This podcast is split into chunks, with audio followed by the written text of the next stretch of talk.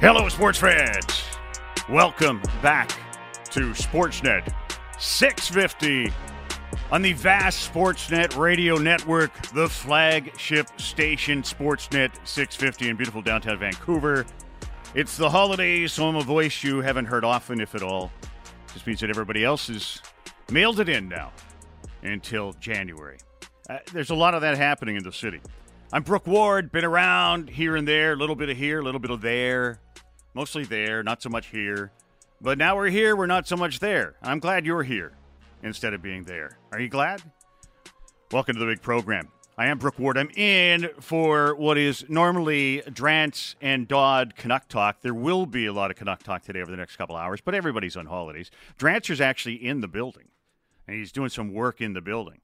So, I mean, really, while you're in the building, what the heck am I doing here? But still, Drancer's in the building.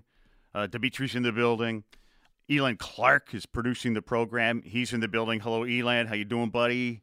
Yeah, I'm doing well, Brooke. You're doing swell? You're looking good? You're looking sharp? You're looking lean, mean, fighting machine? Yeah, it's good to have you back on the air. It's going to be a fun show. I hope so. I mean, that's the plan anyway. And Elan working so hard behind the scenes to book what we hope is going to be a fun show. Coming up in our first hour here, a couple of guests for you, including the Seahawks still alive, and they're keeping a close eye on this football game tonight between New Orleans and the Rams. The Seahawks are still alive, one of five teams at 7-7 in the NFC, and the Seahawks are going to need some help, but could win out and get in as well. Only three games to go for the Seahawks, and they're not world beaters that they're going to have to face down the stretch. But tonight, you've got the Rams and you've got the Saints, both at 7-7 tied with Seattle. Saints are behind Seattle, though, when it comes to the winning percentage, basically, or head-to-head battles. So Seattle has New Orleans on the outside looking in right now, the top eight. So you are, if you want a winner tonight, you're going to want the Rams to win if you're Seattle. We will ask Zach Charbonneau about that. Fine running back for the right behind Kenneth Walker, too. And every time they hand the ball off to Charbonneau this year, he seems to gain yards. If Walker's not on the field, Charbonneau is, and he gains yards. He's going to join us at 12:15, lots to talk about with the Camarillo, California native, the former UCLA Bruin. 12:30 today, Sara Civian out of the NHL. Is it BR Open Ice? I hope I have that correct. BR Open Ice, Too Many Men podcast, EP Rinkside. Sarah's everywhere. The Canucks taking on Dallas tonight. We'll talk about that. We'll talk about the plight of Alexander Ovechkin as well. Not trending in the promising and correct direction as far as Ovi would be concerned this year. Thought he was a total lock, and may still be, to catch Gretzky. Not very many goals behind Gretzky right now, but he's, what is he, stuck on 5 goals this year or so? I think when Capitals played last night, he might have had 8 shots on goal. It was a 3-2 win over the Islanders last night. I think he had 8 shots on goal in that hockey game. But Ovi is just squeezing the stick, as they say.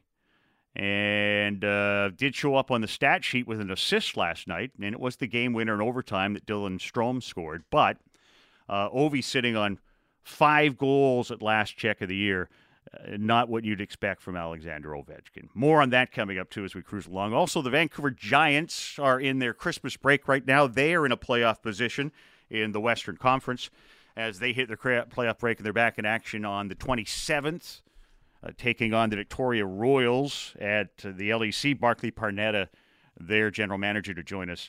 We'll talk about all things Giants. We'll talk about Samuel Honzek, too, who's off with Slovakia at the World Hockey Championships as well. So lots going on with the Vancouver Giants as well. Lots going on with us. Plenty going on with the Canucks. It's the Canucks and Dallas tonight. Off the top, it's a 5 o'clock game, pregame show at 4 here on Sportsnet 650. The Stars have 40 points. They're 18-8-4, 40 points, second in the Central in a tie with Colorado, one behind the Jets, who won last night.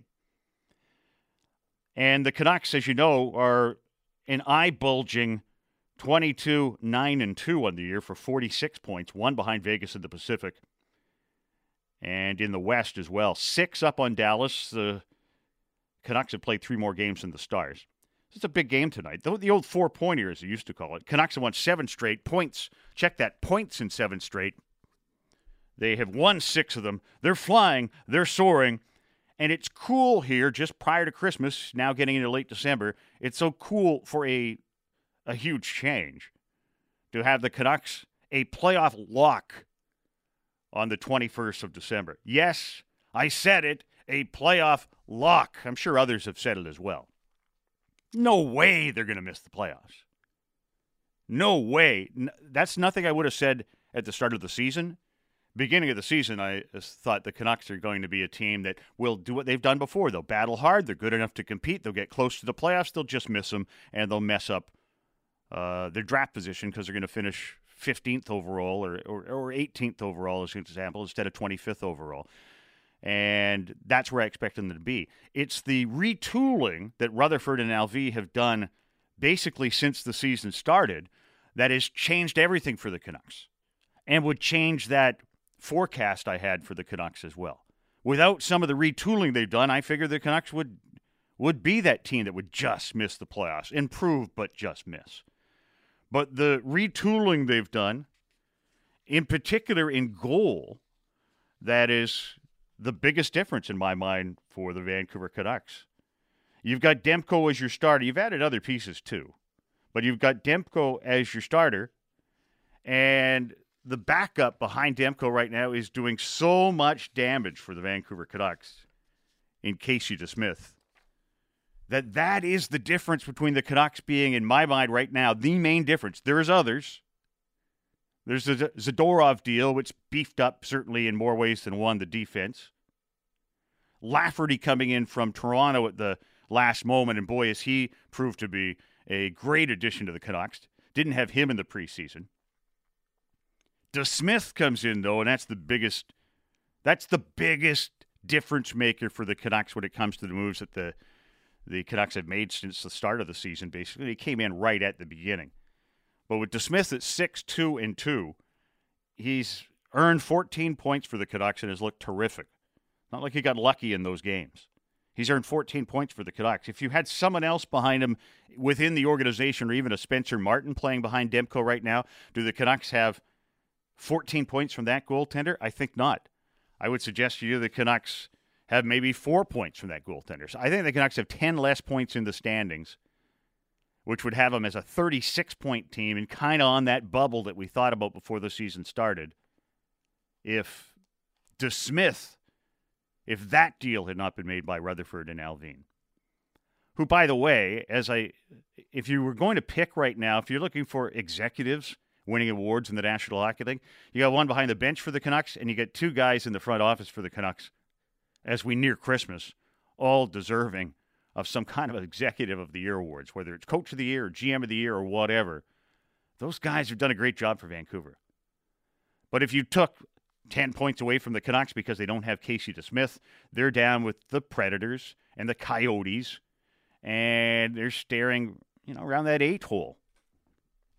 Biggest moves of the year in my mind that Rutherford, of anybody, and they're not done yet, too. That's what I've liked about them, enjoyed about them. It's fun as a Canuck fan to watch these guys also make moves during the season. They don't just lock their lineup in, and there you go, we're done. They're finding ways to move people and make some moves and clear a little cap space and make some of these moves that I did not expect, to be honest with you, as the season started. I'm just so used to the Canucks. There's your team, basically, and we'll see in the trading deadline if we still happen to be in it or not. That's what's different in my mind with the Vancouver Canucks this year, more than anything. You can text us anytime you like, 650-650, the Dunbar Lumber text line. Dunbar Lumber, they have three stores to serve you. They're in Ladner and Bridge Street. That, in my mind, the original flagship Dunbar Lumber Station, the Express in Vancouver on Arbutus. I'll be fine. They have their Express at the Ladner Center, and you can catch them online too. DunbarLumber.com is the play to be. Thank you, Jay, into the Dunbar Lumber text line. Just say, hey, welcome back. You say that now, Jay. Come on back in 2 hours or 2 days, because I'm here tomorrow as well. From noon till 2, tell a friend. Benny from the Mox, just saying, hey, hello to Brooke. Welcome back. Anyway, I'm glad to be back as well. The Canucks and Dallas tonight, back home for one more game before Christmas. They're hosting San Jose on Saturday night. And it just at the moment feels like, I mean, there's losses coming. But it sure feels like they just can't lose these days. And tonight can be a night. But they just, at the moment, you're just like, whatever. If you're getting outplayed in the first period, it's DeSmith or Demko who's going to hold you in the game. And then eventually your scores are to come through. That seems to be what's happening. Again, when I'm looking at DeSmith, if you didn't have someone backing up Demko that you knew could play, first of all, you'd be playing more games. You'd be playing the heck out of Demko. But if there's a backup in there and you're getting peppered early and outshot and outchanced early, it's not a scoreless tie allowing you to take a lead. It's not even a 1-0 deficit allowing you to come back. It's a 3-0 game and it's over. This year, that is a huge thing that's been different with Vancouver.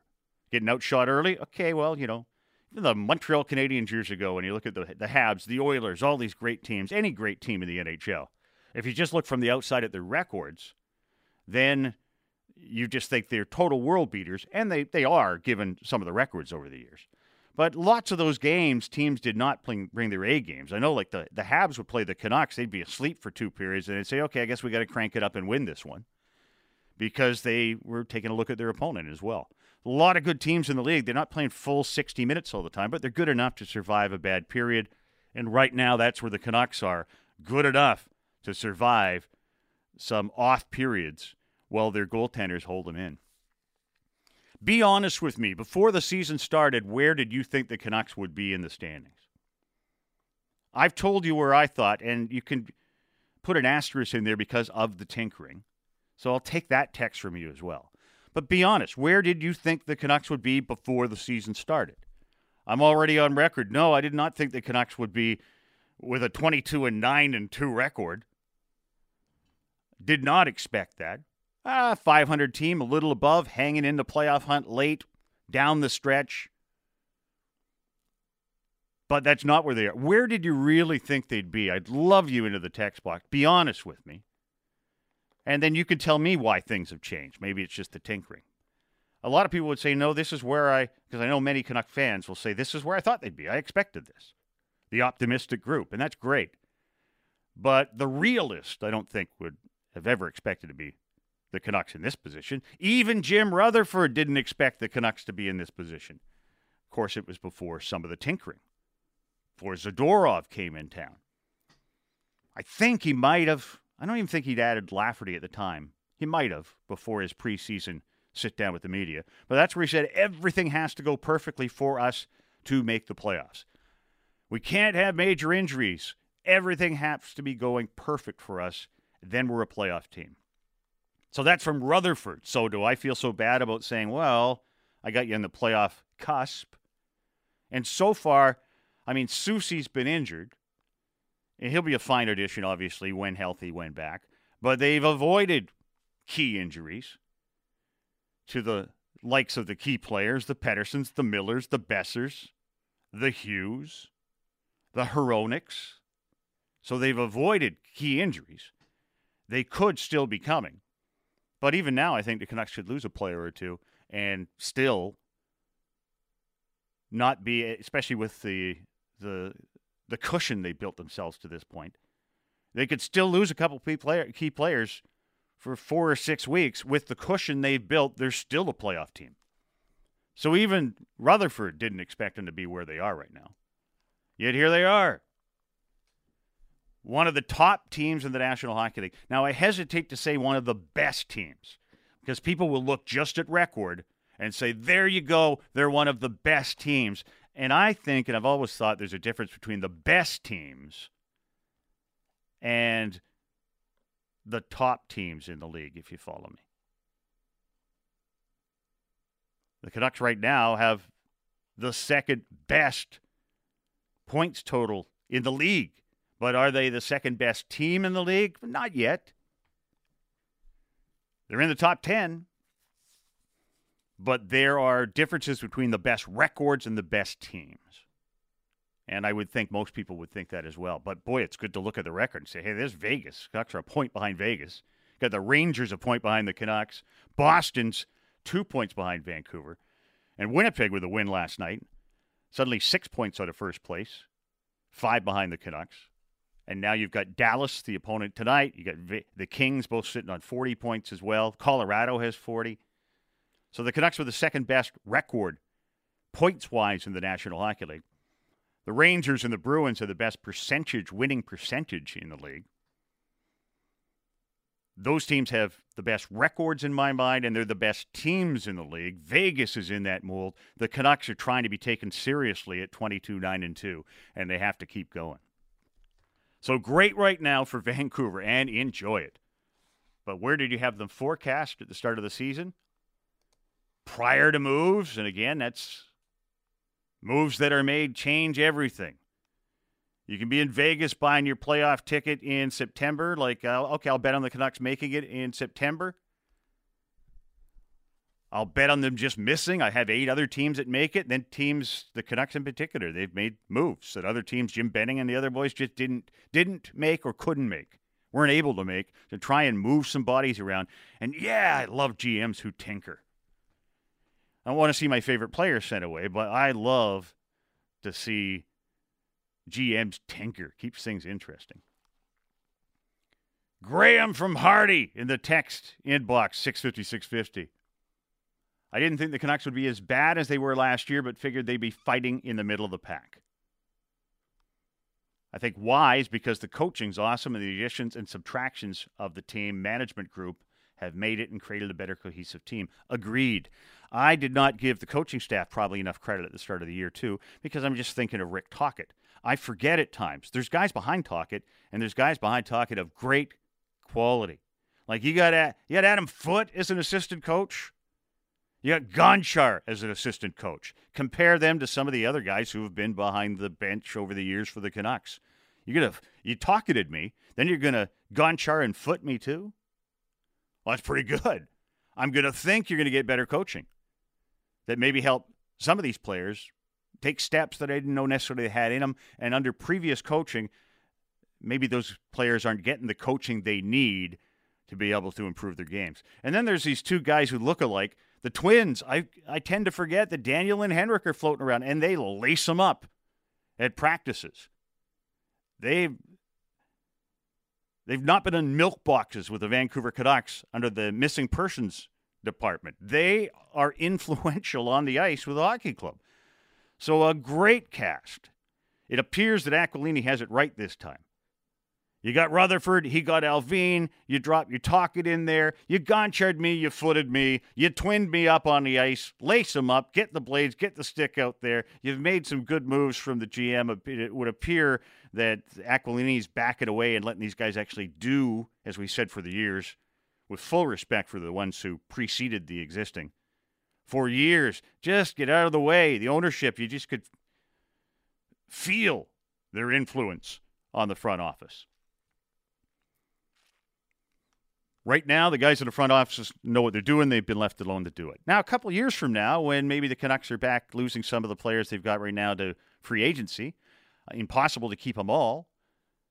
A couple of years from now, maybe this is not a long-term crest for the Canucks at the top of the pack.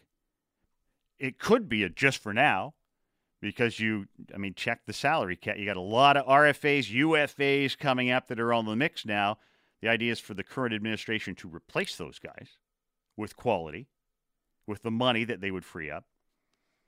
But right now, at least short term, things looking good for the Vancouver Canucks. And I'll take short term right now. Your thoughts are welcome. Dunbar Lumber text line 650-650. Seahawks will be watching this scoreboard tonight. New Orleans and the Rams, both at 7-7. So are Seattle.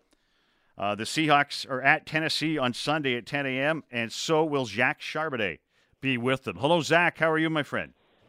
I'm doing good. How you doing? I'm doing well. Thanks for doing that. You guys got other things to do. You're busy, so I thank you very much for taking some time with us, my friend.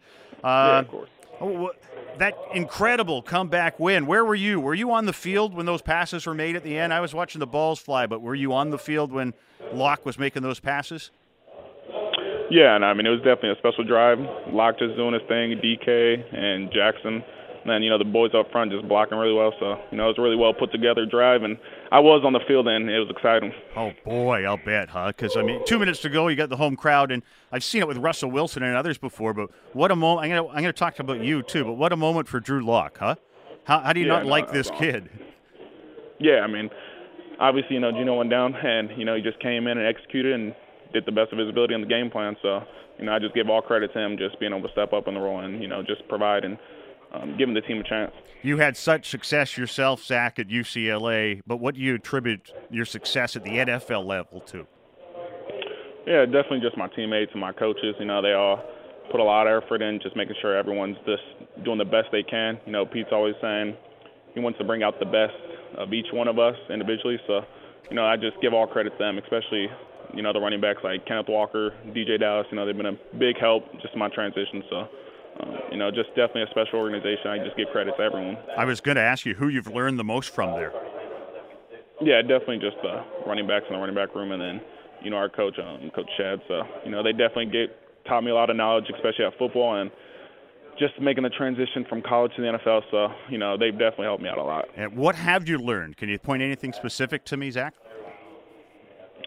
Yeah, I mean, there's a lot. I mean, one thing with K9 is just on the routine and stuff like that. He's kind of helped me develop that and, just the consistency coming in every day. Just being a running back in general, knowing the concepts, stuff like that, and knowing what to press, when to make cuts and stuff. So I just give all credit to those guys. Crazy. Is it a faster pace or how much faster pace at the NFL from when you were at UCLA? Yeah, I would definitely say it's a faster pace, but, once you understand the plays, you understand little details in each and every play, I mean, it just goes back to being football, I would say it's a little bit faster, but nothing crazy out of the way. Yeah, you've seen a lot of the football. How much were you expecting to see this year? I never really thought about it, especially coming in. I was just – my thing was, just to get better each and every day, every single day, and, just help the team win and whatever aspect I can. So, that's kind of been my mentality through it, and that's just what I'm going with still. Man, you're having – well, what a great season, too. Every time they hand you the ball – now there's expectations. Every time they hand you the ball, I'm watching going, what's he going to get this time? So, now you got expectations, Zach. Yeah. And basically, coming out of UCLA, I wanted to ask you briefly, what's the system like at UCLA? I've been down there on the campus, at least, and the vibe down there is cool and all that. What was it like playing there? Yeah, it was definitely fun playing there. I mean, I met a lot of great friends there, and, they had good players there too. But, just the system in general, I mean, when I was there, Chip, it's just run downhill, run the ball. We had mid-zone, outside zone. He kind of had a little bit of mix of everything. So, I give credit to him to just giving me a little taste of every single thing that they got to offer. So, but, I mean, it could be changed now, but during my time, that's all it was. But it was fun. I always loved the Bruins. So, what was your favorite NFL team growing up? Never really had a favorite NFL team. I was kind of the player that would follow players and stuff like that. Running back was the position I wanted to play just growing up. So who'd you follow? I had a lot of I definitely watched a lot of LT. I watched a lot of Adrian Peterson, just Nick Chubb, just players like that. Awesome, my friend. Well, it's rubbed off. Before I let you go, you got New Orleans and the Rams tonight, both 7-7. I've said I like a Ram win there because the Saints are behind you in the standings, although you all have the same record. What do you think about this matchup tonight? And does it matter to you who wins, or does it just matter what you guys are doing?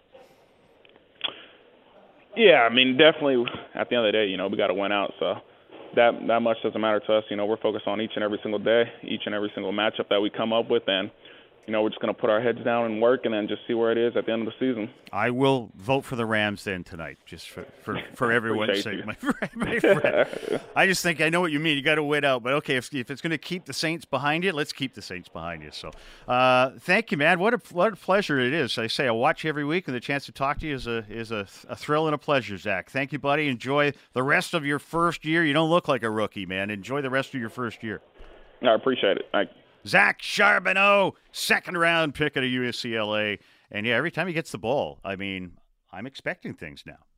4.3-yard average, 428 yards, 99 carries on the ground, a fine compliment to Walker. If you can put a guy in there behind Walker, it always seems that the Hawks have a pretty good 1-2 punch when it comes to that at least has been the goal If you're going to pull somebody off, somebody's got to be in there that you can count on. And right now, that's Charbonneau behind Walker. Walker's got 720 yards along the ground. He's got almost twice as many carries as Charbonneau, sitting on 428 yards, averaging 4.3 a carry. He's been terrific for the Seattle Seahawks. It's Seattle and Tennessee taking on 5-9 Tennessee at 10 a.m. Titans are on a 3-7 run. They lost to Houston last week. Seattle's schedule at Tennessee, hosting 7-7 Pittsburgh. There's that 7-7 record again. Then at, for their final game of the year, December 31st, final game of the regular, at Arizona. Arizona's 3-11. Check that. December 31st is the Pittsburgh game. January 7th is the Arizona game. But Tennessee 5-9, Pittsburgh 7-7, Arizona 3-11. There's wins in there, right?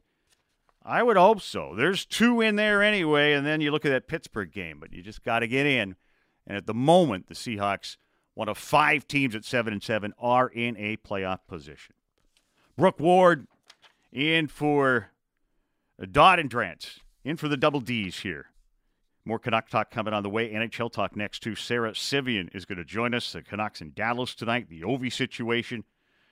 NHL Talk with Sara Civian. She's from BR Open Ice, Too Many Men podcast, EP Rinkside. You can't stop Civian. She's everywhere, and she's on our station next. I am Brooke Ward. The Dunbar Lumber text line is 650, 650. Stay with us.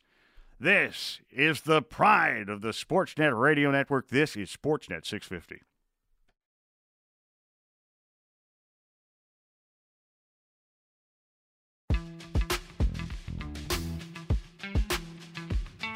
Welcome back to the home of the Canucks, Sportsnet 650. This hour brought to you by Avenue Machinery, Douglas Lake Equipment. Be a champion on the worksite. You can find them at dleamc.com. Glad to have you aboard.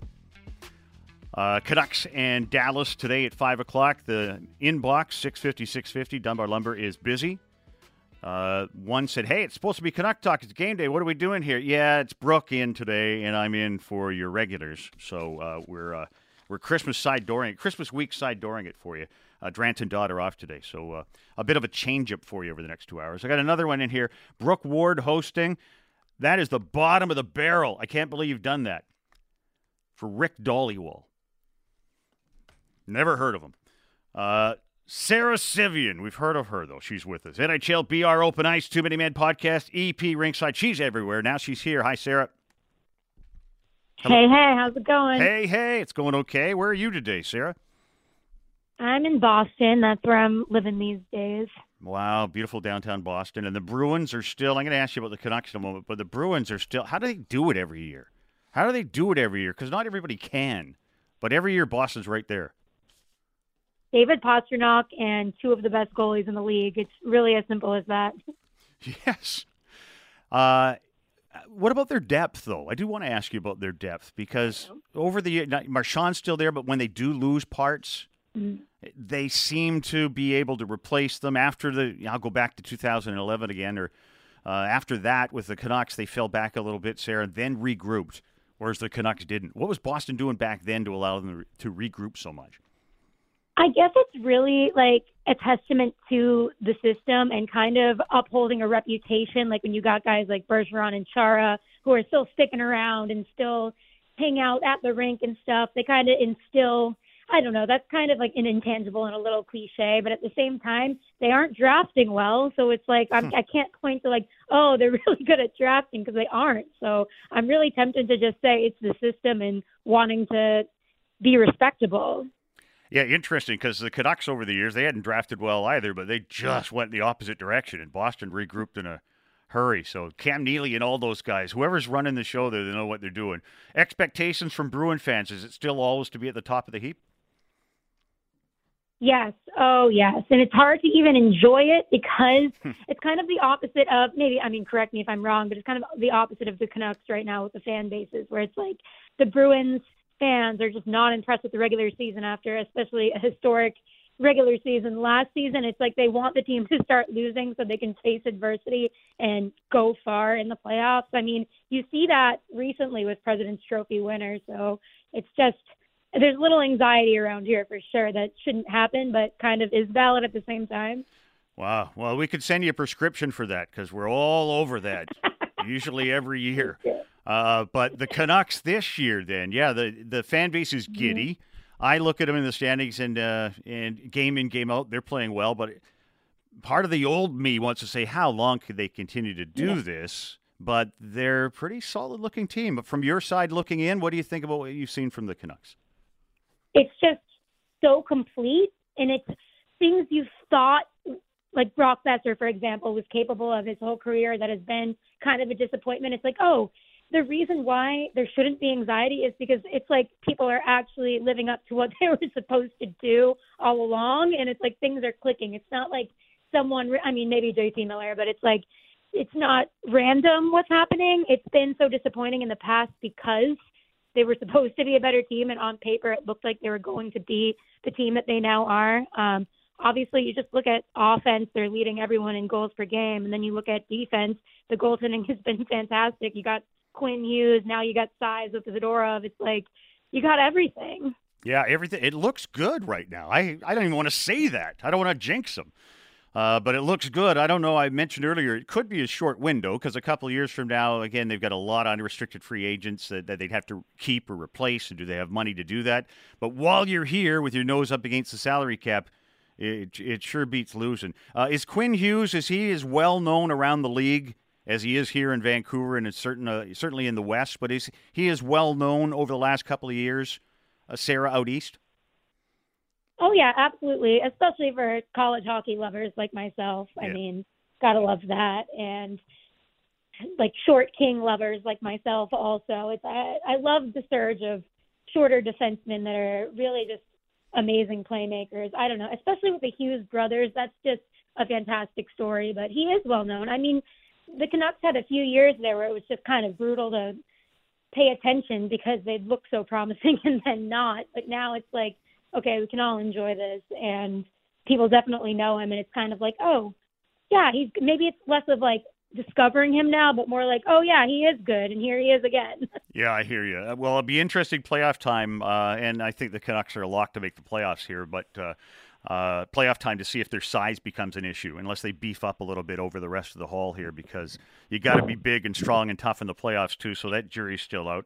So we'll keep an eye on that. Sara Civian is with us from NHL BR Open Ice, Too Many Men podcast, EP Rinkside. If you're just joining us, Sara said a moment ago, Canucks were definitely Stanley Cup finalists. Thank you for that, Sara.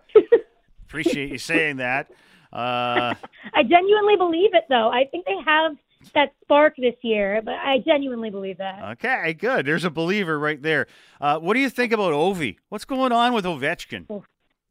What is it, a 14-game goalless streak right now, which is his worst ever and his worst since 2017 when it was only 10 games.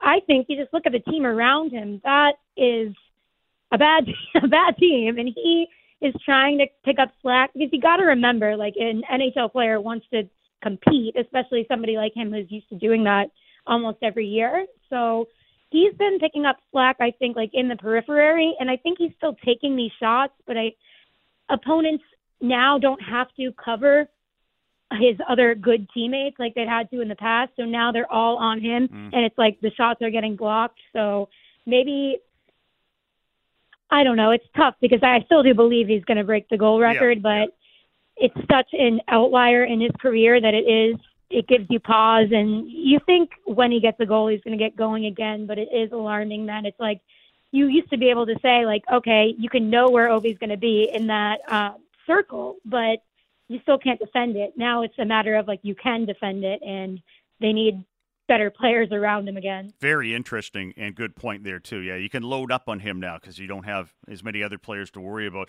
Does he look? He looks the same speed to me. I mean, does he look like he's slowing down to you? Like literally slowing down at all? No, and he's never been that fast. If you ask me, I think he could just literally hang out. Like there were memes about he would just hang out in that circle, and it didn't even matter. He'd just get fed the puck and do his one timer. But it's just now. That actually is reason for optimism, that it doesn't look like he's slowing down. You're right. It's more about, like, the people around him, and he can pick it back up once he kind of either maybe learns a new trick, like an old dog learning a new trick, or somebody else around him becomes dangerous again. I hear you. He's just got to be. I wonder what's going on between the ears of him right now, though. Very, very. Never gone through this ever before. So very interesting to see how see how he handles this more than anything. Learn something else about him. Before I let you go, I just wanted to drop this on you. There's been a few, not a ton, I guess, but a few controversial hits again, whether it hits from behind or headshots or whatever lately. And the Frontier League justice still, when players will go and say, you can't do that, so they're going to try and punch you out. Are you in favor of that Frontier justice, or has that time passed, do you think, in the NHL? I think players like Ryan Reeves, for instance, get brought on teams to do that, and then they get criticized when they don't do that, but then they get criticized when they do. And it's kind of like, I'd like to see it being phased out, but I think the league actually needs to adjust to the rule book and make things a little more specific with the definition of a clean or a dirty hit. And I think we get into sometimes there are hits that are nasty but are still legal. Like Jacob Truba is a good offender of this, somebody who walks on the line of dirty or clean, but he's usually within the rule book. But the rule book needs to change a little bit, and maybe the vigilante justice situation will go away. I think it's like a league at the top of the league thing first. Yeah, if you throw me out for a month if I do something like that, then maybe you will have guys not looking for revenge. But basically, if you're not going to throw me out for a month, then you're going to intentionally, like some of the hits, or they intentionally run me from behind. I don't have a problem with someone going. And if you're going to turtle and not fight back, well, then stop throwing those hits. So, but I'm old. Agreed. I'm old, Sarah. Thanks, I'm Sarah. I'm old now, too, and I agree. You can't be old. You can't be. I am. I know what old is. Thank you, Sarah. Appreciate it. Again, she says the Canucks are going to the Stanley Cup Final, so you're going to go back in the tape. You'll hear her say that clearly. To be fair, Sarah said, they're a threat. They're a threat to make some noise. Thanks, Sarah. Appreciate it. Have a Merry Christmas, will you? You too. Thanks so much. Thank you, Sara Civian, the pride of NHL BR Open Ice. Too Many Men podcast, EP Rinkside as well. Don't know what's going on with Ovi. He's just sitting there choking on 5 goals. Interesting that some have said, 60-odd goals away from Gretzky's record at 892. Some have said he will stick around forever.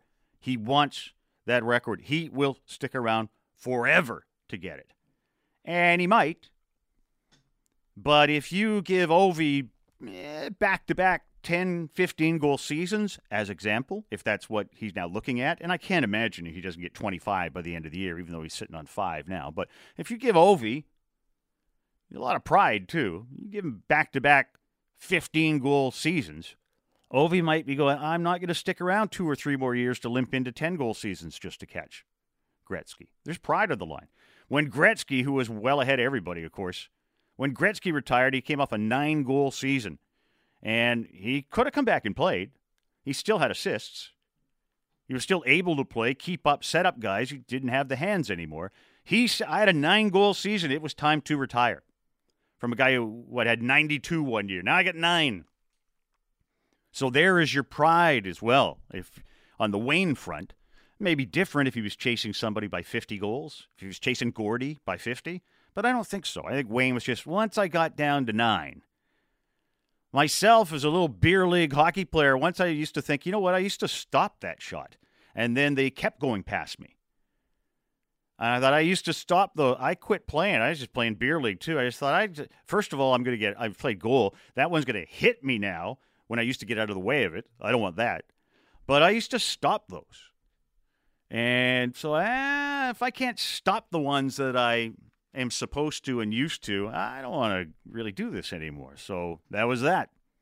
Some people just keep going. Ovi might be a keep going type of guy.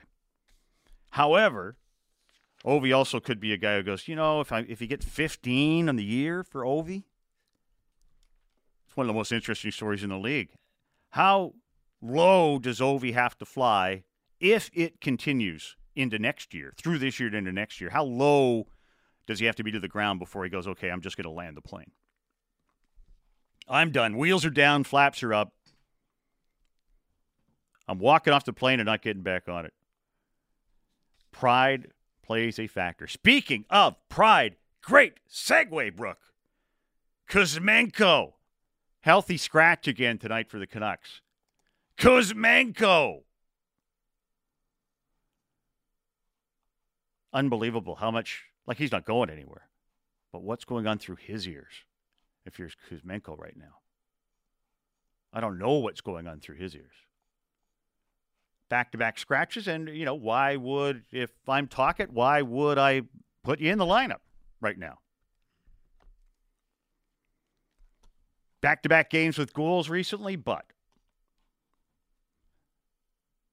then he needs more. Still was getting power play time, but, you know, one of the things, you know, many have talked about the, was it the ducktail? I want to say it's the ducktail slap on the ice. It's probably the wrong term. The beaver tail. Thank you. I guess ducktails don't slap their tail very often. The beaver tail slap of the ice in the defensive zone. Instead of checking or skating or catching up, looking for, slap my stick on the ice and looking for the pass. Looking for the opponent to drop it to me, and then I can go the other way. One of Kuzmenko's defensive theories, defensive challenges. The thing in his defensive zone that he thinks this is going to get me the puck. That's my strategy. He does it in the offensive zone too. He does it in the neutral zone. He does it in every zone, which is not as bad offensively, but I notice in the next time he plays, assuming there's a next time, I will watch for this as well. Lately, I watched him in the offensive zone as well with the beaver tail slap the moment he gets rid of the puck, any time. So if he's passing off on a power play, which was what he was getting, passing off on a power play to Hughes, the moment, I don't think the puck hit Hughes' tape before Kuzmenko was slapping his stick on the ice wanting it back. He wants the puck. But I was watching that on one shift over and over and over again. The moment he got rid of the puck, if he skated 3 feet, tap, tap, tap, give it back, give it back, give it back, give it back. Now, if I'm confident I can score, and I do score, okay, but I was starting to think his teammates are probably tired. Oh, there's the Ovi. There's the Ovi. There's the Kuzmenko. If I said Ovi, forgive me. The Kuzmenko beaver tail slap. I might have said Ovi more than once in there. Forgive me. But the Kuzmenko beaver tail slap. In the offensive zone, I bet his teammates are just ignoring him with it now. The moment it's off his stick, I want it back, I want it back, I want it back. Slap, slap, slap. And more often than not, he doesn't get it back. Guys are going different directions with it. And often he's not even maybe in a good position to get it back. And if it's Kuzmenko in a playmaking position, that's not his forte anyway. So do I want to give it to you? No. I'll try and get it to you if and when. But a healthy scratch again, Kuzmenko. And if I'm just thinking back to last year, and my memory is subject to dysfunction, weren't most of his goals, or many of them, scored down low, close to the net? If I remember correctly, it seems to me he was scoring most of his goals in tight. I don't think it was, you know, like Pettersson with the from the Ovi spot with that shot or high slot. He scored a couple goals recently, by the way. I think the last two he scored were actually coming in on the rush from well out, and he sniped. But it seems to me most of his goals, I hesitate to say garbage goals last year, but they were down low near the blue paint, and he looks allergic to the blue paint this year. I might be wrong, but that's where he was last year. Down low, snooping around the crease. Seems to me he did a lot of damage from there. This year, nowhere near the blue paint. Certainly not often enough. Calling in the caribou. The Dunbar Lumber text line, 650-650. I have zero issue with Kuzmenko being a healthy scratch. He's the only guy on the team not buying into the system. And they've been getting it done without him, so that's not a bad thing. And Colin, you're on. He's not buying into the system or capable of buying into the capable of doing the system or just doesn't want to buy into the system. And you do get that a lot. People who just do not want to buy into the system. Covey or Kuz. There I put Ovechkin and Kuz together. Covey, Kuzvechkin are both having trouble scoring goals. Kuzmenko has more, though. If I told you by the time we got to December that Kuzmenko would be outscoring Ovi, you'd be thinking, because what's Kuzmenko got, 30 already? Yeah, if you're Kuzmenko, I got more than Ovi. And look at all, he plays in the top line. I don't play in the top line. He doesn't get scratched, I get scratched. So there's that. Greg in Vancouver, Obi, 38 years old. Everyone slows down by 38. Including Ovi. Small difference make a big difference in ability to get off shots at the NHL level. Greg in Vancouver says Ovi will not break the record. The thing is, he slowed down so suddenly that's why you're wondering, is it just an off year? Is he dealing with something we don't know about? Is it just an off year? Because players, just about everybody, they'll have an off year. Because at 37, Ovechkin was still filling the net. But at 38, all of a sudden, boom, brakes. The brakes are on. So that's what, on the Ovechkin front, has me thinking that it's just so sudden. Are we allowed to use the S word, the slump word? It's just he's slumped. He's in a slump. Never been through one before, but he's in a slump. It could be as simple as that with Ovechkin, because at 37 he's still filling the net, and at 38 it's just over that quickly. And I agree with our contributor at 650 on the text inbox that people slow down, but to go from 37 to 38 and just hit a wall is beyond me. Now others might say, you know what? I'll go back to 2019-20 season. He had 48. He had 24 in 45 games the next year. He had 50 2 years ago. He's down to 42, albeit in 73 games last year. But you could sort of go, well, okay. 50 to 42 to 5 is a large drop. But you can see the trend. If you want to talk about the trend, yeah. But 2 years ago, he had 50 goals. Still 42 last year to 5 is remarkable for Ovechkin, frankly. That's some wall that I've just hit if you're Ovechkin. And he must be just wondering what the heck's going on. Ovi's missing Backstrom. That's in the inbox, and that's true. We just were talking about that a moment ago with Sarah, that he doesn't have the caster on him right now. Kuzmenko needs some waffles. Yeah, he's too healthy now. You get those bananas going again. There's nothing wrong with a banana, though, but Kuzmenko just does appear as unwilling or unable to buy into forechecking or backchecking or going in the corner. It's never been his game. Maybe he just doesn't know how to do it, but you think, well, I can learn, can't I? I would assume in Kuzmenko's head is they are not using me correctly. I'm not playing with the right players, and I'm not getting the ice time I used to, and I'm getting press box time, and that's affecting my confidence, and all those things could be very true. It's just that when you get on the ice, then you got to do what the coaches want you to. If you just think, well, my game is not tailored to checking, and there's been a lot of players in the league through the years that their game's not tailored to checking. However, if Rick Tocchet is my coach and I'm not tailored to checking, I'm going to find myself eating press box popcorn. But if you could, hey, man, I went and worked out. Other guys I've seen, too. Look at my body. I've gone and worked out. I changed everything. I changed the diet. And then they're just not the same, actually, as they were. Go ahead, get flabby. Go all Phil Kessel on me. Give me the Kyle Wellwood. You'll be fine. But Kuzmenko, it's not his game. And now I've got the big contract, and it might be, well, you guys are messing with me and all the things I've said. You're not playing with the right guys, yada, yada. And that's the reason I'm having problems. Into the inbox. You know, sometimes some of these come in unsigned. I don't care if you sign them. If you sign them, I'll drop your name out there in the radio world. But others will say, sign your text, sign your text. I need you to sign your text, sign your text. And I've often thought, I don't care who sent it. Doesn't matter to me if you sign your text or not. I'll give you street cred if you do, but if you don't, I don't care. Not like I'm not going to read it. The game after Kuzmenko's first two-game healthy scratch stint, his teammates absolutely were looking for him. Tremendous player. They had patience for him to put it together. But past a certain point, you either buy in or you ship out. And it's kind of where Kuz is right now. Waiting for injuries to get back into the game.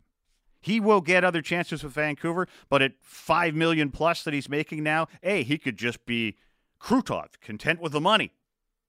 I'm good enough, man. I don't think he's Vladimir Krutov, but I'm good on that. Where's the diner? Otherwise, Kuzmenko could be, well, you're not playing me, and all the reasons I just gave you, all these things that could be true in his head, yet he's sitting back going, well, whatever then, man, pay me $5 million. I'll just sit up here and eat the popcorn. He could be a whatever kind of guy. And I don't want to. I'm not saying he is. I'm saying he could be. And I don't want a lot of whatever kind of guys on my team as well. So we'll find out more as the Kuz situation rolls along. He's outscoring Ovechkin. There's a feather in the cap. When we come back, Barclay Parnetta is going to join us. More hockey talk. He's with the Vancouver Giants. He's their general manager. The Giants are on Christmas break. Everyone in junior hockey is, and the Giants are in a playoff position as we speak. More on that in a moment with Barclay. More Canuck Talk coming your way as well, and more in. In fact, I threaten to open the phone lines up next hour. I threaten to open the phone lines up next hour. In fact, I will, and give you a chance. So I'll fire the phone number at you because I don't know it, frankly. I'll fire the phone number at you after the break. Stay with us. Brooke in for Dodd and Drance. Oh, one more quick one here. Brooke, you're terrible. I can't believe. I'll read the bad ones, too. This one is signed. I can't believe they put you in the slot. Honestly, really, are they out of ideas at the station? That's from Thomas and Jamie. I don't know. First names only. Stay with us. I'm Brooke Ward. This is Sportsnet 650.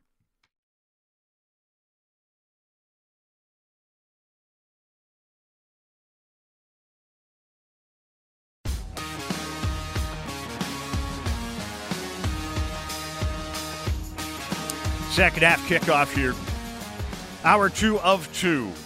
Brooke in for the Canuck dudes today, Drance and Dodd. Same story tomorrow. Tell a friend, warn a friend.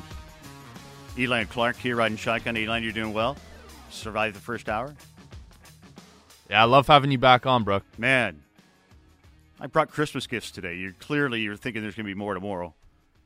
You're not here tomorrow, though, are you? I got Fast Eddie tomorrow. Oh, well, so much for that. Nice of you, though, buddy. Inbox being very kind to me. I thank you very much. Dunbar Lumber, text line 650-650. You pick the topic.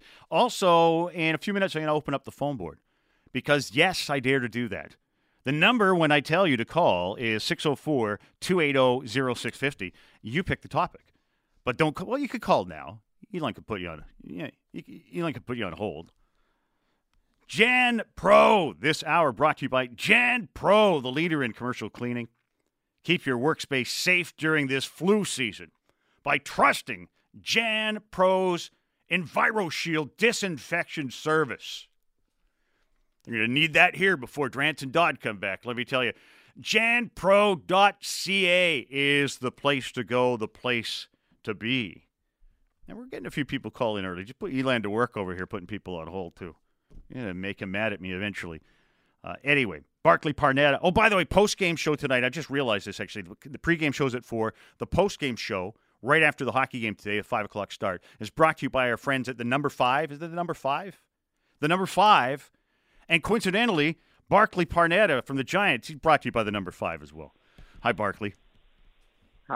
Number 5? Like, what's that? I don't know. You don't know? There's a plaque of you on the wall at the number 5. I've never heard of that place. I don't know what you're talking about. I don't think so. Anyway, I haven't been to the five in a long time, mind you. But I used to be a regular. I could listen to your voice all day. You have one of the best radio voices, bar none. Very sultry and just soothing, my friend. You're too kind, my brother. Try and get me hired. That'd be nice. Sure. Anyone want to give me a gig? That'd be okay. But no, this is great. Also, noon to 2. I got to tell you, Barclay. Noon to 2. Hello. Like, who do you have to have pictures of to get this show? Noon to 2 every day? Huh. Perfect. Well, hey, You're on the air, though, buddy. That's the main thing. Thank you, buddy. And how are you feeling about your Vancouver Giants? We're at the Christmas break. They're in a playoff position right now. How do you feel about where your Giants are right now, Barkley? Well, I'm happy that we're in that position going in. I would be lying if I said we didn't fall a little bit short of where I thought we should be.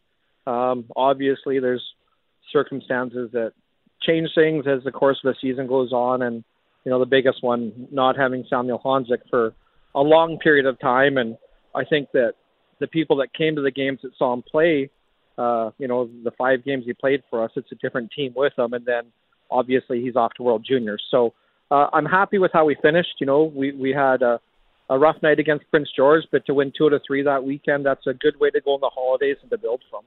Well, you started the weekend, and yeah, I'd take 2 or 3, and then Prince George, a 9-2 win on the Saturday night, but 2 wins over Seattle, a team you were behind in the playoff hunt before those 2 wins. Now you're a couple points in front of them. I mean, that's just huge. Got to feel good for the boys going home with that. Yeah, for sure. And like I said, go in with some confidence and come back and hopefully carry that momentum. But, you know, I think that for me as a general manager, it's still evolving. I'd like to see a little more of an identity coming, and I think it's coming. And I think that's something that this second half should establish.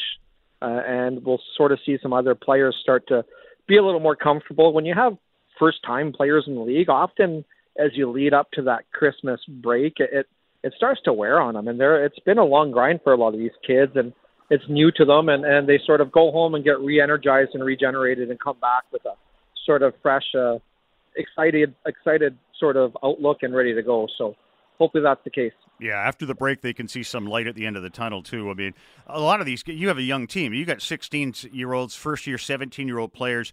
This is a job, basically, isn't it, Barkley? Like, I mean, especially they have schooling they have to do as well. They're not just coming out of a lower level of hockey where they, you know, might play twice a week maybe and practice 4 days a week. I mean, this is a full-time job for these kids, and I can imagine it would wear on some younger players. It is, but that's why it's the best preparation if you want to become an NHL player. The amount of effort, time, and concentration that these kids go through when they come through the WHL really helps set them up for really good success at that next level. Like the academic side of X's and O's now is incredibly difficult. It's not something that I think any sort of layman could just sit down and pick it up. There's a lot of systems, a lot of changes. There's triggers for everything, and you need to know what to do when that trigger happens and where to go. And if you're not paying attention or you're not able to pick it up, you kind of get left behind. Who of the young players have dazzled you? Well, you know what? I'm really happy with the whole group. Obviously, the guy that pops the most would be Cameron Schmidt. He scored the golden goal at the U17s, and he's certainly electric and exciting to watch. But I'm proud of all the young guys. You know what? It's a big jump for these kids to come in, especially on a team that it kind of has a lot of people their age. Typically, you know, a lot of teams might only have one 16-year-old. Some of them have none. We've got 4. So for those guys to sort of be playing on the ice at the surface the same nights, I'm really proud of all of them. You know, Aaron Obiafo has really had a good season. Oreskovic is finding his way. Allain, and I think that even Matthew Hutchison, the goaltender, even though it was a rough goal against PG, he had 2 really good games leading up to that. You know what? You can see a lot of positive things in what we're going to have. Yeah, Adam Tittleback as well has played very well. And you got a game out of your first-round draft pick this year, Ryan Lynn, as well, and he looked good too. So, but Hutchison, I did want to ask you that. Meerwald, your 20-year-old in goal, and then often teams don't want to waste a 20-year-old position in goal because they'd like to use it elsewhere. But the upside is that, as well, Meerwald's been terrific, and Hutchison gets to learn from this 20-year-old. He is, but you know what? At the same time, I still want to see Hutch push this guy. Just because he's 20 and is the goalie of the week going into Christmas, that doesn't mean that Hutch can be complacent, and that competitive sort of environment and supporting each other at the same time is always good. But it definitely, you know, Brett got to learn from Jesper, and hopefully Brett's passing that down to Matthew, sort of preparation. And it's such a mental position that it can be a really difficult spot. I do sort of argue with people sometimes. As much as we have goalie coaches and development, when it comes game time, the development doesn't matter as much in your goalie. It's more about the performance, because if you can't stop the puck, you don't get the opportunity to develop to be in the net. So it's kind of a catch-22, and we have to balance that and teach the young goalie on how to deal with this and sort of evolve to become the guy that we think he could. I hear you. Barclay Parnetta, GM of the Vancouver Giants, for a couple more minutes here. Giants after the Christmas break. Back on home ice the 27th of December, Wednesday, Victoriantown. I keep telling people this, by the way, Barclay, that when I was a kid, there was nothing more exciting than getting a couple of tickets to a game under the Christmas tree, whether it was the Canucks, the Blazers back then, the New West Bruins, the Vancouver Nats or something. It was the coolest thing. I hope people will buy into this then for the kids, too, that getting tickets to a hockey game. Did you have that same thrill growing up? I did. You know what? I was fortunate. You know, when I was younger, I used to watch Richmond Sockeyes a lot. I used to go out and watch the U.S. Bruins when I was a kid, and then I was able to play in the BC Hockey League, and a very small, if maybe a drop of coffee in the WHL. So, yeah, it meant a lot to me, and having that available, like, with young families, like, it's a great atmosphere. It's an intimate environment where you're really close to the players. You're not far from them. It really is a great atmosphere in Langley, and it's certainly worth the tickets for a Christmas gift or a family coming out just for a great night. It's an entertaining place. The LED is fantastic, and it's exciting. So, and hopefully the performance on ice goes hand in hand with what's going on in the stands. Yeah, if your last-minute Christmas idea, you're thinking, I need one more little thing, trust me, folks, it'll be an eye-opener for the kids. Just want to ask you before you leave, on the other side of the Christmas break, too, and then after the World Juniors, Honzek does come back to you full-time. What difference does that make for your hockey club? You're in a playoff spot now. Because he's worth like 10 points. You'd have 10 more points in the standings, I think, if he's playing earlier this year when he was hurt, Barclay. So how much of a difference will that make for you in the second half? A huge difference. We expect Sam to join us on our eastern swing there. So I think he's flying into Regina on the 11th and should be playing in the Moose Jaw game. So I think having a set roster puts everybody in their right spots, and it just makes it easier for everybody to do what they need to do in order to sort of move forward. From Sweden to Regina and then to Moose Jaw, that is living, let me tell you. Sure is. That sure is. All right. We'll go tour Al Capone's cave. Okay, that'd be great, man. Meanwhile, I'll look for you at the number 5 next time I'm there, pal. So if not, I'll look for your plaque. Okay. Thanks, Barclay. All right, Brooke, thank you. Barclay Parnetta, GM of the Vancouver Giants. And the Giants again, Christmas break. Victoria, the 27th. The arch-rival Royals, the former Chilliwack Chiefs, taking on the Giants on Wednesday, the 27th. First game after the break for the Giants. Get your tickets, VancouverGiants.com/tickets. Make it happen. Make it happen. It's a cool thing. You can phone me. Phone lines are open right now, believe it or not. Just want to see. If I get like 2 calls, I'll call that victory. 1 call feels like a tie. I don't want to go into a shootout. We get a couple of calls here. I would consider that full victory here. It's 604-280-0650. One will break the shutout, but I really, I'm looking for like a 2-1 game here without going into extra time. I mean, loser points, they're not for me. So you can do some damage on the phone board. Gobble up a phone line on any topic, the Kuzmenko situation. Someone in the inbox. Number 5's a strip club. LOL. Yeah, I know. Trust me, I know. And I used to know anyway. It's been a long time since I rock and rolled. Kuzmenko situation with Vancouver.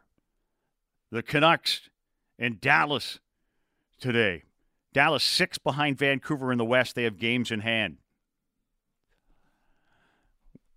We have the Canucks soaring and staying away from major injuries right now. They have some defensive injuries they've had. Soucy, the main one. But other than that, the Canucks have stayed away from injuries. It was thought Pettersson might be banged up earlier this year, but he's coming on now.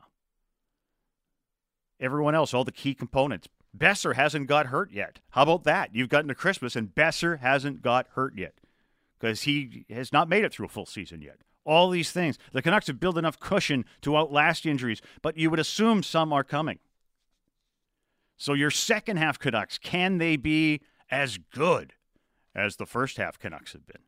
Because the first half Canucks have been, like, they're so hard to beat. You just can feel the victory. Even if they're down 1 or 2-0, you can feel.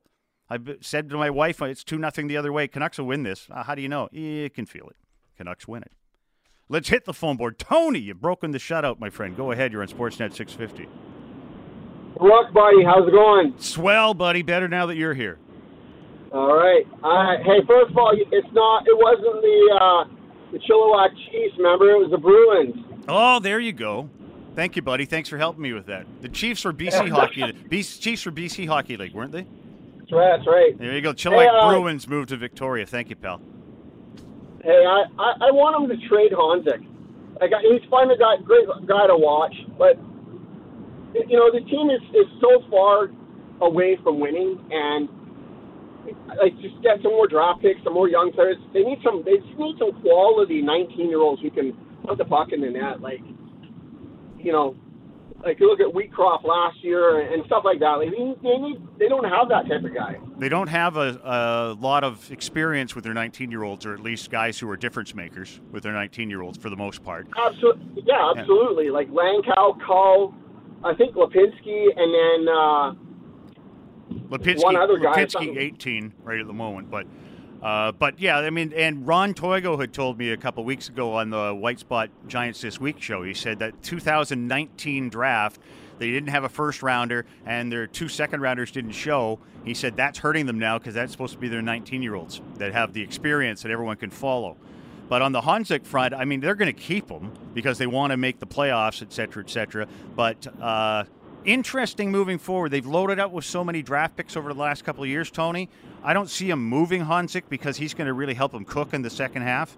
But that's an interesting concept. But they already picked up 9 draft picks over the last couple of years. So I don't know at the moment if they think they need more. Well, why lose? Like, you're just going to lose Honzek anyway. Like, he's going to play, 20 games or something, and then maybe a few games of playoffs, and then you lose him. Yeah, like, I don't know what... I'd rather you trade him and try to get maybe an 18-year-old or something. Like, I know he's hard to trade because he's a Euro, but he's a quality hockey player, and... Like they're so far, they're lucky if they make the playoffs.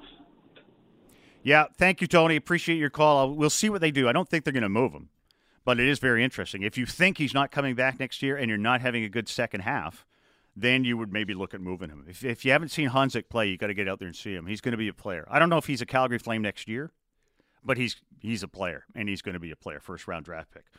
Paul, thanks, man. You beat the over-under. Paul, thanks for joining us here, my brother. Oh, Paul, you left. The over-under was 1. I'm so excited. Paul was there. I got you fast, buddy. Anyway, if you want to join us, the over-under is 1. We've met the over-under. There's money on it in Vegas. Looking for that second call. I was very excited that we had Paul going. 604-280-0650, the number to call. Giants back in action, as mentioned. On Wednesday the 27th against the former Chilliwack Bruins, who now call Victoria home. You can text us anytime. The Dunbar Lumber text line 650-650. Canucks and Dallas tonight. The official pregame show coming your way at 4 o'clock today. 5 o'clock game here on Sportsnet. Stars 18-8-4.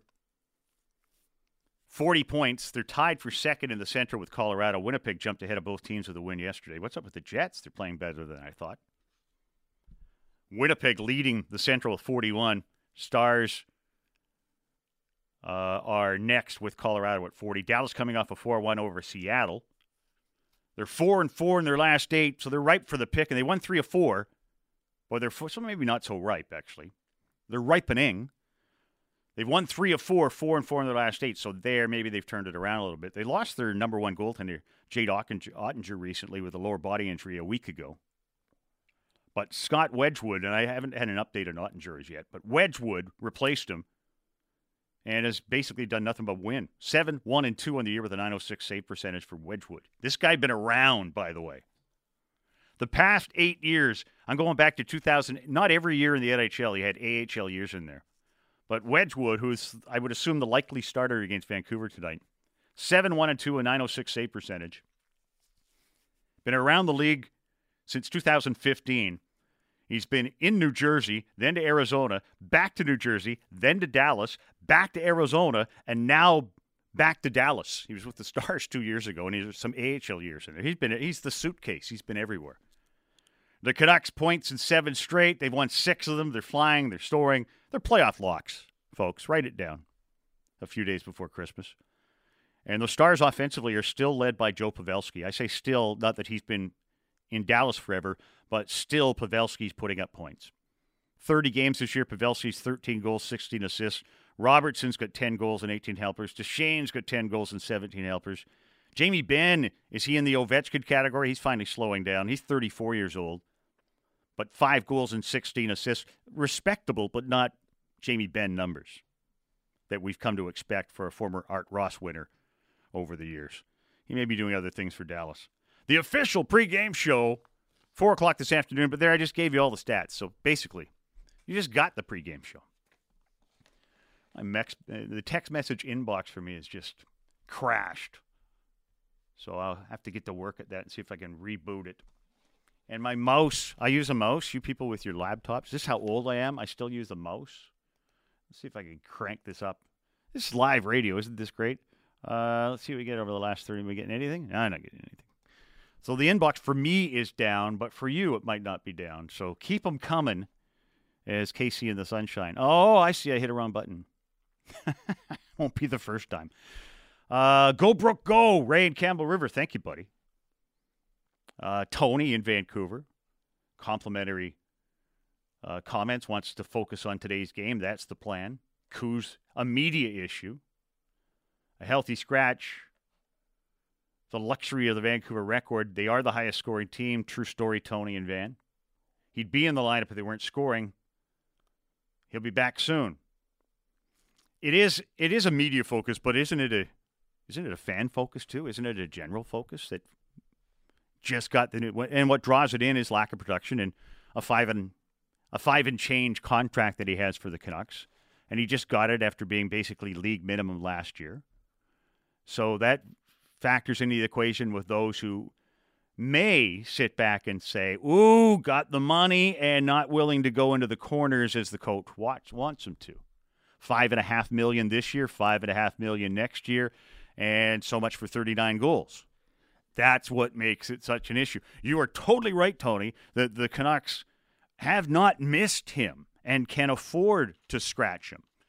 But if even half producing or just doing what the coach wants him to do, the game plan, you should have the $5.5 million guy in the lineup. Now, if you could move him, now you got $5.5 million to play with, and you're not missing him in the lineup.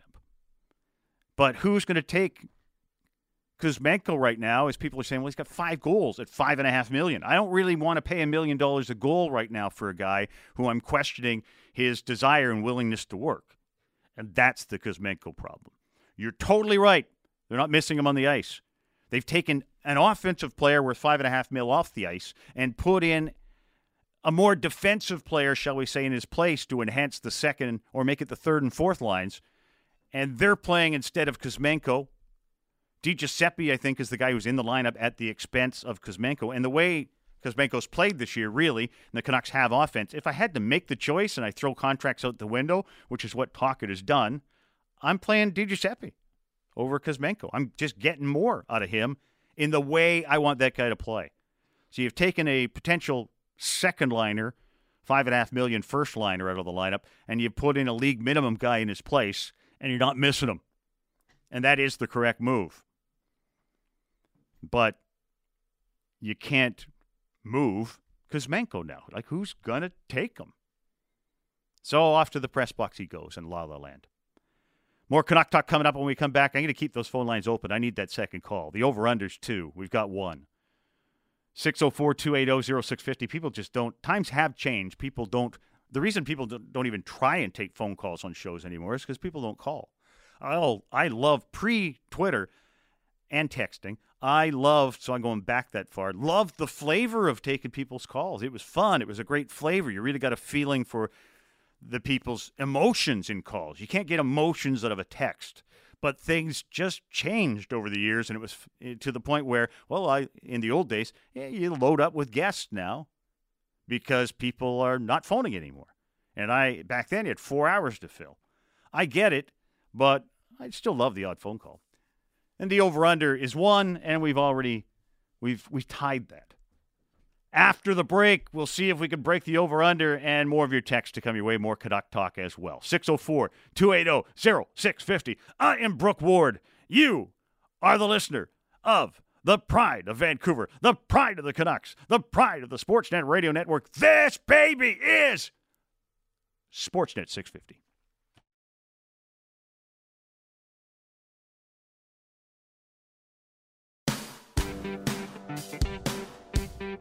Shift after shift after shift, like everybody's doing what they're supposed to be doing. Casey DeSmith, like the backup netminder, looks good. He's looked good all season. I don't know. To me, this is a really impressive team, and we're past the point of saying, "Oh, look how many games Vancouver's won. Isn't that cute?" You know, now we're saying, like, how much damage can this team do in the playoffs? Look at how many. I got to use it. Look at how many games the Canucks have won. Jeff Merrick, isn't that cute? That's beauty. Yes, we're past that point. We'll see how the Canucks do in the second half and moving on in the rough-and-tumble playoffs, of course. The phone number to call, 604-280-0650. Daniel in Burnaby. All this doom and gloom about the Canucks regressing is such negative thinking. If you are... You said more, anyway. No reason we can't make a push to the finish at the top. Regressing, I guess I've said in the if this is what you're referring to, in the second half, if they get into some injury issues, then Vancouver could fall back a bit, but they build a cushion. So I don't know if I'm doom and gloom or if that's talk of them necessarily regressing. I guess it is. But I don't mean it that way, Daniel. I mean it just as a fact of in the second half, you're bound to get some injuries, et cetera, and so are you going to be able to continue the pace you're on right now? So we shall see that in the second half. Legitimate question, I believe, because you're also trying to say, how come the Canucks have done so well in the first half? Because they stayed healthy, save for Carson Soucy. They have stayed healthy, and their backup goaltender has been terrific. Other reasons, too. But that factors into the equation. And just speaking personally, I'm not one who would say this is why without giving you if or as long as that continues in the second half and they stay healthy, they'll be fine. But the positive thing is even if they lose a couple of players, they have built up such a case for themselves right now in the amount of points they have in the standings that if they fall back, they're still going to be fine. This hour brought to you by Avenue Machinery and Douglas Lake Equipment. Be a champion on the worksite. You can find them and be a champion if you like. It's easy. DLEAMC.com. DLEAMC.com. Be a champion. Avenue Machinery, Douglas Lake Equipment. All right. The phone board is cooking with gas. Rusty, you're the first up. Go ahead, my friend. With Charbonneau. Yes, sir. I'd personally like to see them try to use Metcalf more. I don't think they're utilizing his skills now. There's probably a lot going on behind the scenes, but I think they need to get him more involved. Interesting. I wondered if he had been banged up earlier this season, Rusty, and then as well maybe that slowed him down. He was not being targeted. Same with Lockett, not being targeted. True, and they waited till the last 2 minutes to use them. I'd like to see them use at least Metcalf a little more often. I hear you. And Lockett got banged up recently, too, so those could be issues. Charbonneau's been terrific for them. And It was nice just to see the enthusiasm of a young guy, too, like Drew Lock, who was just so it's like a kid in a candy store. Don't know when he'll get the next chance.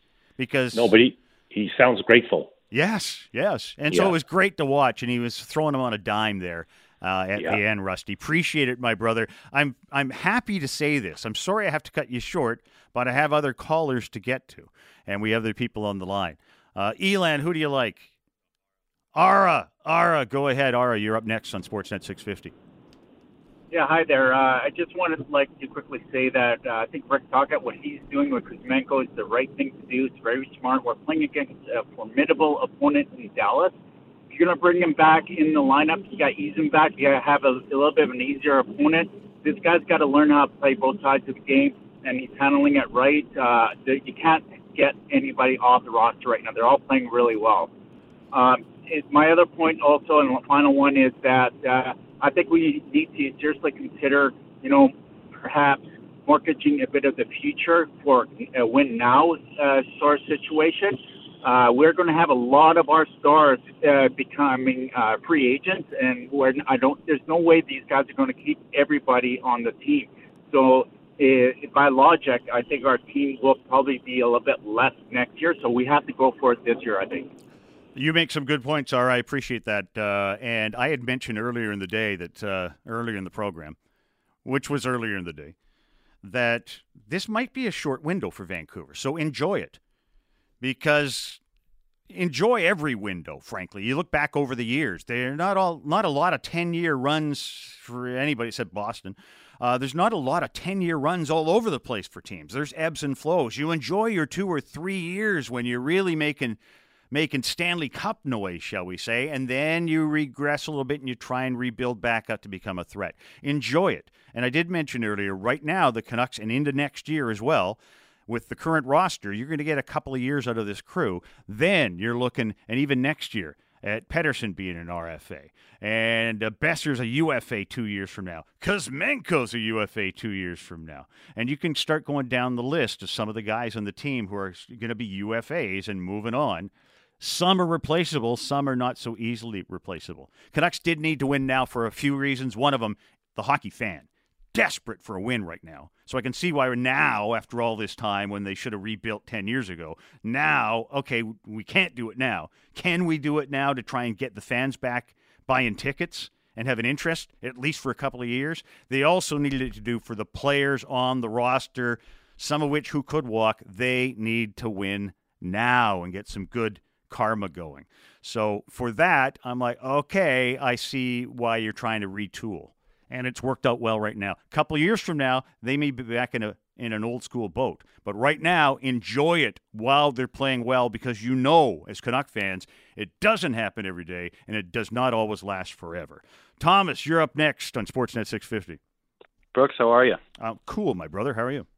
Excellent. Great to hear you again. Hey, so everyone called in over the break, and we're all thinking alike. So I really just wanted to echo the sentiment of what you had just said, and enjoy it now. You know, like we're fans of a franchise that we've been to the finals 3 times ever. We didn't probably belong against the Islanders. We came within a couple of goals of a crazy underdog story in '94, but then we had the juggernaut and losing Game 7 and then win another President's Cup the next year and get steamrolled by a team that would trade cups with the Chicago Blackhawks for the next few years. So we don't know. And, you know, maybe it is lightning in a bottle.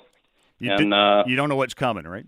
No, you don't. And I did want to challenge you on the Kuzmenko bit on the trade. Now, I don't want to trade him. I think he's a tremendous player, and the best possible outcome is that he cleans up his defensive game, and I think we have, like, another Brock Besser-type player, which is hardly terrible. But I think there is a market for him because teams know what he is, a supremely talented offensive player, and teams that are up against it or fighting for that last little bit at the deadline and they need goals, they may not care. I hear you. If you get into the second half, you might be right? And I thank you for your call, my brother. You might be right because, among other things, you could get with less money due on this year's contract, yet you still got another 5.5 next year. So I don't know if I want, at the deadline, if I'm a team that says I've got enough defensive help, I need to score goals. If I put Kuzmenko in the right position, he can get me goals. I don't care if he checks anybody, just score goals. Yet that is a risk to say, never mind the mill you might owe this year that I can fit under the cap, so I can get him into this year's roster. Now I got $5.5 million I owe him next year. If he doesn't pan out, whoa, that's on my books for next year. So that would be my issue trading for him. You'd have to know, you have to be pretty confident if he continues at the pace he is with a lack of offense, you'd have to be pretty confident that this guy would score goals under your system if you could vacate defensive capabilities or expectations from him. Thank you, my brother. Appreciate you very much for your call. Ziggy, you're the sixth. Yeah. You're the sixth caller. We're way over the over, buddy. I'm glad you're worth the wait, pal. Thank you. How you doing? I'm pretty swell, man. It's so much fun to hear your voice and to have people call in to tell you the truth. It gives me a kick. It takes me back. Thank you. Yeah, I'm really happy with the way the Canucks are playing. I'm especially pleased that that they got Rick Tocchet as their coach, because I remember him as a hockey player, and he had pretty good skills, but tenacious, grit, and like he brings that element to the team. You know, having played, the experience of it, and also the team that they've put around. You know, with what I heard of the coaches that are around, that are former players and coaching. You know, the various positions. One of my things is that. The puck is what moves around. So to me, speed isn't that essential as long as you got guys that have good hands.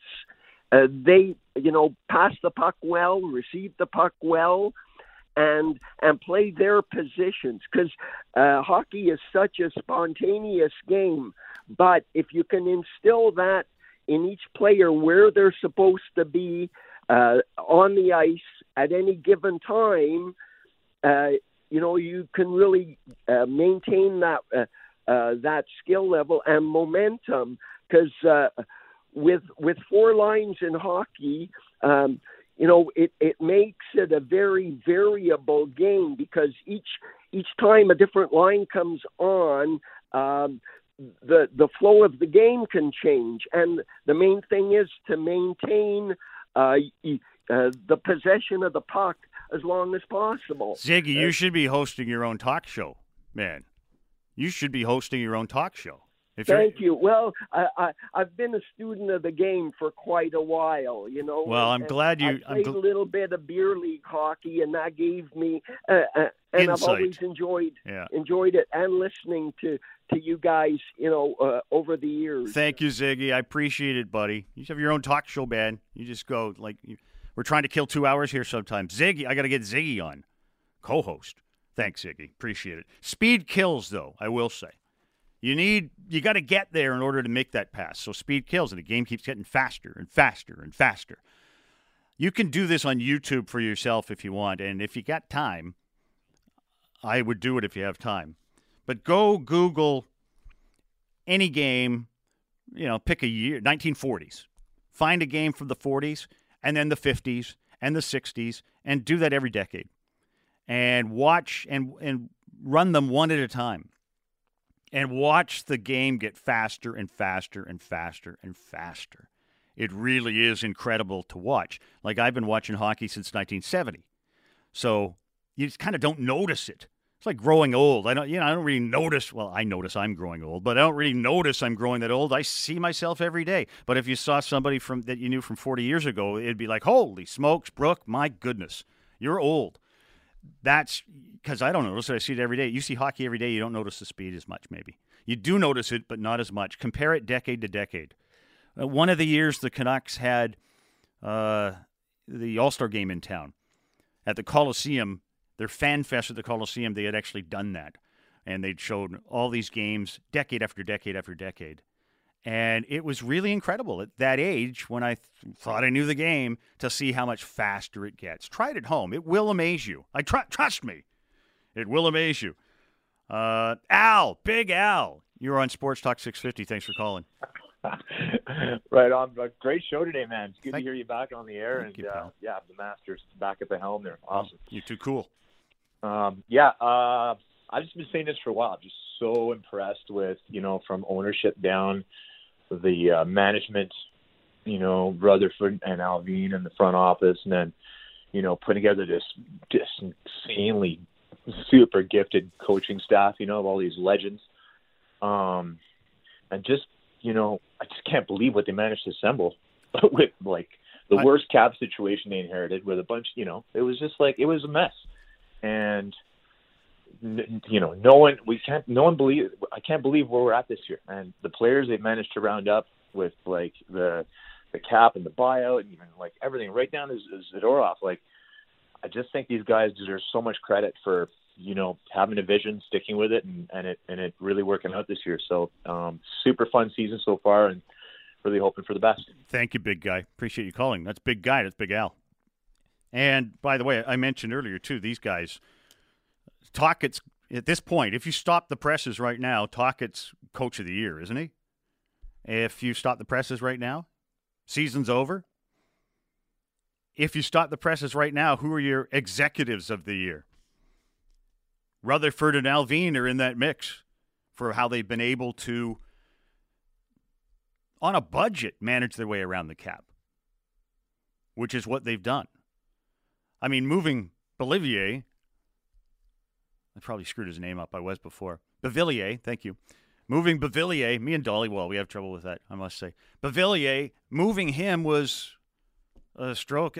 You found a taker, really? I mean, we've watched him play for however long, a year here, and it's just like, yeah, speed, but he can get there, but he doesn't do anything when he gets there. But and finding a taker and moving him and clearing cap space and all that, I mean, that's a great work. So even if, as I'm telling you, enjoy the moment with the Canucks, because you never know how long it'll last, and they do have a whole bunch of UFAs in a couple of years, and yeah, the cap's going up by $5 million next year. That's not a lot if you think about it. It's nothing, especially with guys looking for raises of their current roster. 2 years from now, they might have issues. The upside is that as long as they keep the coaching staff together and the management staff together that they have right now, I'm confident in 2 years, if they have issues, these guys have a better chance of righting the ship, as they've done right now, than anybody else the Canucks have had in a long time. Keep this core management group together. And if issues come about, I have way more confidence in them figuring it out than Banning and Aquilini trying to figure it out. And you bring up the coaching staff, too. I got to go with you for sure. I mean, I mentioned this earlier, too. I mean, you got Tocchet. That's one thing. And people will often overlook. There's Adam Foote teaching these guys. Gonchar teaching these guys. And a guy named Daniel and a guy named Henrik who get on the ice and lace them up. Teaching these guys. I mean, hello.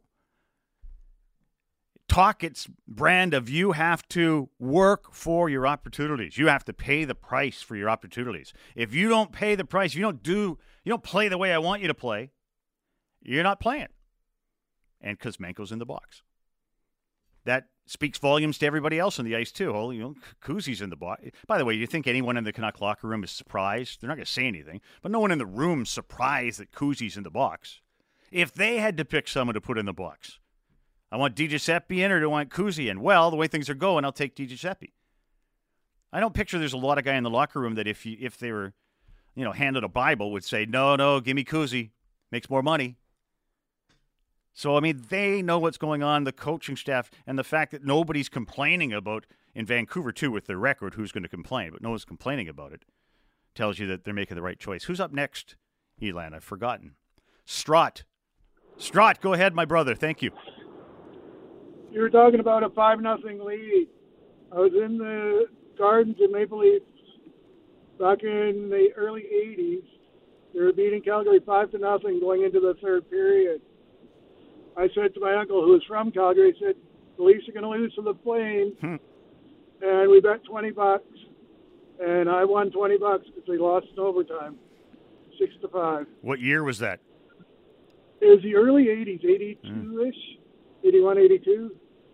Wow. Those are some great years. I mean, these are a different type of hockey now. Yeah, different type of hockey now. So people, whatever your generation growing up is, you think that's the best. And this is a total different style than what they played back then, but that was a terrific style back then, as is today, but that was a different era back then. Huh? Puck moved a little slower. Totally. I mean, I've been a Canucks fan since they came into the league. So I hear you. Me too. What's the first game? Do you remember your first ever Canuck game you went to? Canucks in Boston. What year? 71, I think it was. 5-4 Vancouver. Goaltender pulled. Bobby Orr on the ice could not beat the Canuck goaltender. Canucks won 5-4. Yeah. Okay. That's what I remember. Thanks, man. Appreciate your call. Appreciate your call. I remember in 1971, I don't know how many times, it was like a 14-team league then, so you probably saw Boston more than once. That was some of the beauties of a 78-game schedule back then. Might have been 76, but I think it was 76. You'd see these teams like four times a year, but it was a weeknight, and I'm listening CKNW, and Jim Robson's calling the game, and it's 5-4 Vancouver, and the goaltender's pulled, and Bobby Orr's on the ice. Wish I could recall who was in goal for the Canucks, but puck backdoor, took the shot, save is made. The Canucks won 5-4, and Robson said, people will be talking about this night for years here in Vancouver. I believe it might have been the first year Vancouver Canucks in the second half of their first season of 1970-71. Yeah, no lead was safe back in the 80s, that's for sure. That's the Gretzky era. One thing on Ovechkin, by the way, all these goals that he scored too, it's in a different era than the Gretzky scored his goals. There was some bad goaltending and some high scoring games.